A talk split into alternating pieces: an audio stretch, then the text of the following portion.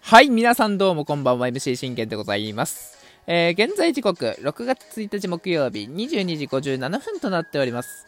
えー、信玄の全力絶叫ラジオというところで皆さん声もよろしくお願いいたします。この番組はオリファン歴11年目の私、信玄かオリックスの試合の振り返りから、えーメジャーでのスーパースターの振り返り、もしくは大谷翔平の振り返り、えーもしくは、えー気になったチーム情報も、あ、ドジャースの振り返り、もしくは気になったチーム情報もろもろなど12分間で僕の思いの丈を語っていくラジオ番組となっています。勝ちました。完勝でございます。おめでとうございます。いやー、言った通りでしょ？言った通りでしょ？コルニエルに4敗目をつけることができたじゃないですか。ね？そして勝利投手見てください。俊平太くん、なんと、なんと、えー我がオリの球団で、えー初めて、初めての無傷での5連勝でございます。おめでとうございます。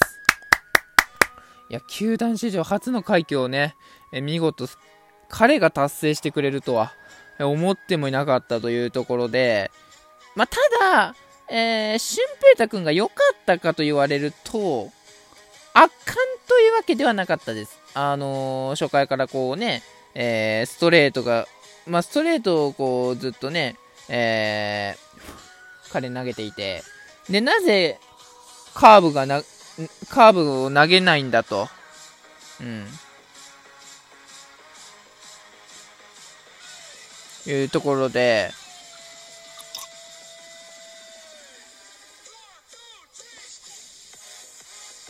いうところでね。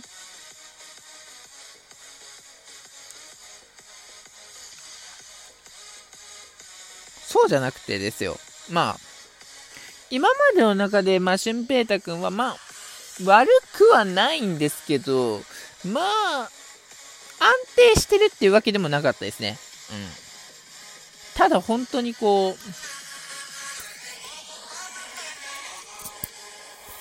ヒヤヒヤしながらも、見事に抑えきってくれたというところでございます。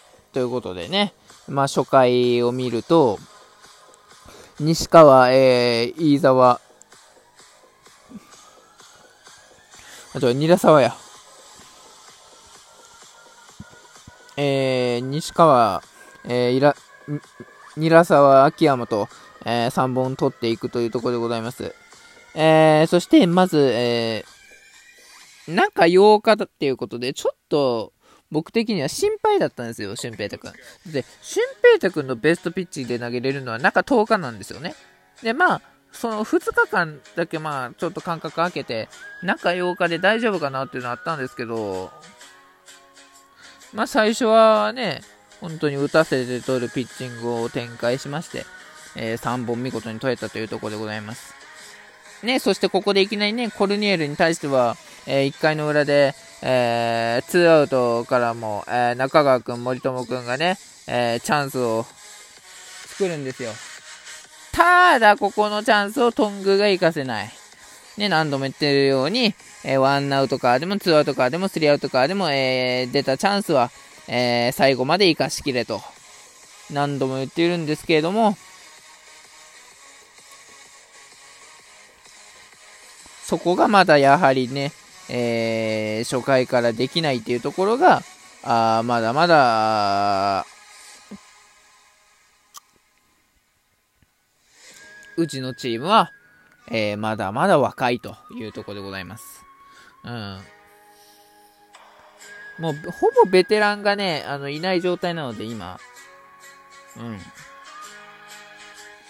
逆に言うと、まあ、そのベテランを、まあ、二人ぐらいにして、まあ、あと一新してっていう状態で、二人、まあ、二、三人かな？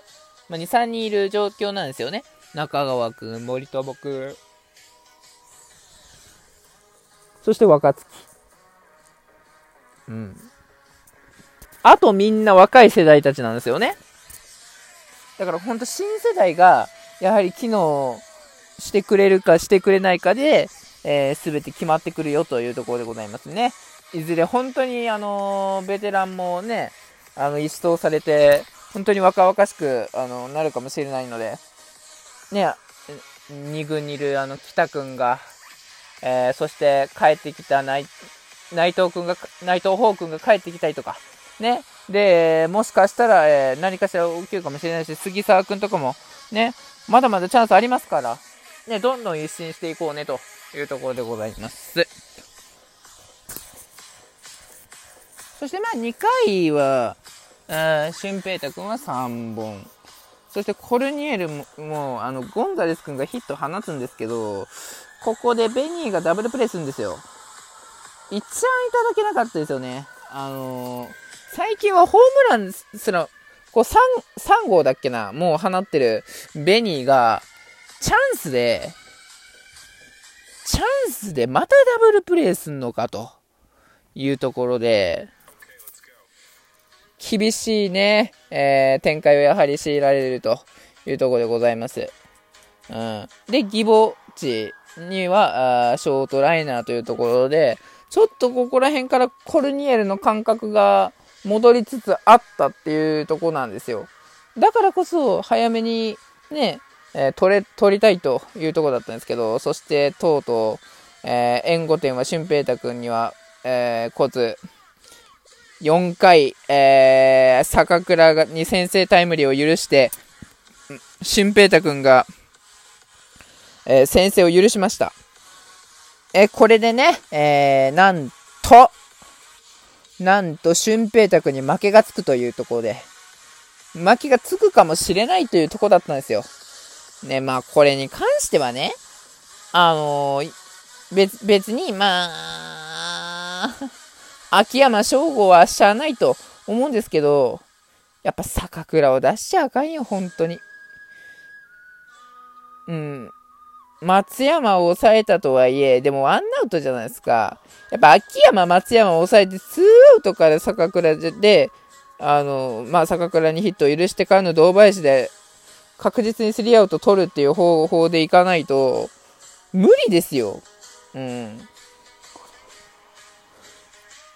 普通に3本はね、やっぱ狙ってほしいけど、あのー、今の広島打線を見ると、ね、だって3位にいるんだから、そういうことだよねってなるじゃないですか。なんでじゃあ今広島は、東洋は3位にいるんですかと。えー、つまり、打線の活発上っていうとこですよね。投手力というよりかは打線の活発上で、えー、良くなっているよというとこですよね。だって、広島でいいの、アンダーソンと栗だけだもん。うん。っていうとこですよね。だってアンダーソンは次勝ったらあの4勝無敗じゃないですか。まあ、よかったね、アンダーソン当ててこれなくて。これでもう、今日あの、アンダーソン当てられるようなもんならもう、あの、負け越しでしたよ、うちら。ね、だからほんとこれにやる当ててくれてありがとうねっていうところだったんですけど、さあ、この4回も3本にね、えー、抑えられまして、もうこの1点が効いたのか、なんかコルニエルが、えー、状態があ一気にもう別人になったかのようなあ感覚で投げて投げてきたということで、この5回、ね、えー、4回の裏というところでした。なんとしてもこのままでいくと、俊平卓に負けがつくっていうことじゃなく、もうありますけど、あのー、オリ2連敗っていうのは、2連敗で、しかも負け越しで、えー、苦手苦手としている中日戦に向かわなきゃいけないんですよ。やっぱり、勝ち越しした上で、中日戦に向かいたいじゃないですか。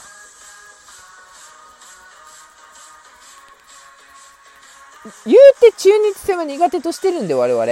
なんとしても、広島戦で勝ち越しをしとかないと、そして、えー、最後に勝ったって言わせないと、あの、ダメなんですよ。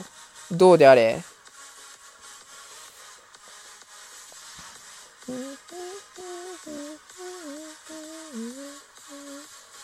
っていうとこなんですよね。だから、まあ、やりきれよっていう話じゃないですか。ここから連勝をね、重ねていくために。しかし、これ5回大きかったですね。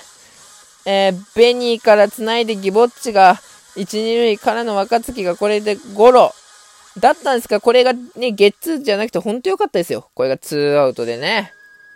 本当に助かりましたね、このアウト。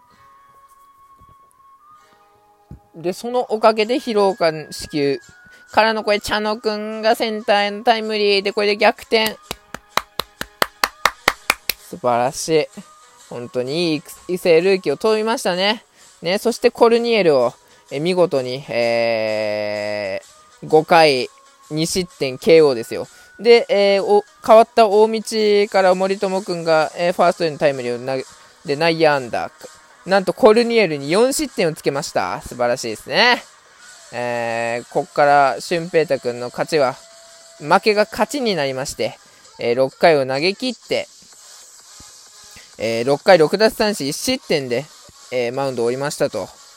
いや、素晴らしいとは言えなかったですね、今日はね。まあまあ、本当あの、よく苦しいピッチングだけど、よく耐えてくれたというところでしたね。そしてこれ、なんといっても8回、茶野くんのプロ初本塁打がなんと満塁弾。もう、矢蓋を、矢蓋のあの直球をポーンと捉えてセン、センターベースに、コーン、センターマウンドにポーンですから。素晴らしいですよ。あ、違う、ライトスタンドか。ライトスタンドにね、放り込めるっていうところで本当に素晴らしいですね。そして、えー、最後、えー、8回は総一郎が完璧に抑えて、小木田君がちょっと1失点許すんですけど、まあなんとか勝ったで。まあこれに関しては、総一郎がやっぱり9回の方が良かったと思う。ね、小木田君を8回に回した方が良かったと僕は思います。はい。まあ勝てたからいいんですけどね。えー、そして、えー、言わせていただきたい。君たちこそ新人王候補だ山下俊平太茶の徳政ってことでね。えー、さあ、えー、苦手な中日戦へ、えー、明日頑張っていきましょう。バイバイ。